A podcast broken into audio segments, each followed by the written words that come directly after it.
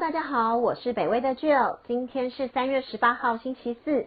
这一则北威观测站要继续带大家来关注市场对通膨的担忧，以及联准会再次表态后市场的反应。通膨忧虑延烧，鲍尔将维持低利率。由北威研究员曾义凡所撰写。美国时间这个星期三，三月十七号的下午，联准会主席鲍尔的一席发言平息了众人的忧虑。他表示，直到二零二三年，应该都不会调升利率。联邦公开市场委员会 （FOMC） 也表决决议，将短期利率维持在接近零 percent 的低点。中央银行更将持续买进每个月一千两百亿美元的债券。跟之前不一样的是，联准会对美国经济的走向表示极其乐观。二零二一年的经济成长预估值高达六点五 percent，比去年十二月时所预估的四点二 percent 还要高出超过了两个 percent。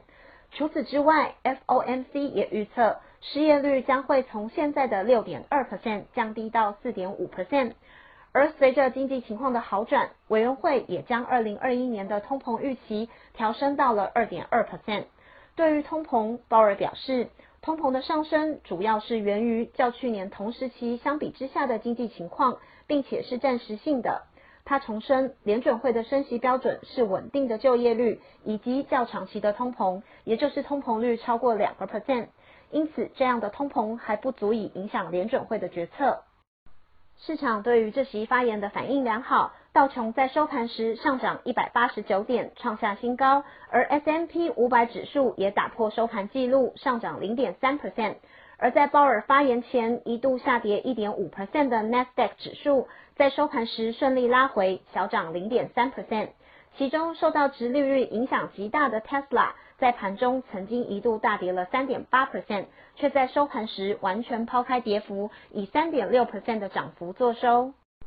虽然如此，市场仍然对于这个不断上升的十年期公债值利率感到忧心忡忡。在星期三，值利率一度上升到一点六八九 percent，到现在台湾时间的傍晚六点钟，更已经飙升到了一点七二九 percent，这是从二零二零年一月以来的新高。换句话说，值利率已经正式的超越了美国受到新冠疫情冲击前的数值。截至现在时间，道琼期货指数小涨三十三点。而 S M P 五百和 Nasdaq 期货指数则皆被科技股所拉低，分别下跌零点四五 percent 和一点一三 percent。这则北威观测站就到这里，谢谢您的收听，也请继续分享订阅北威频道，谢谢，拜拜。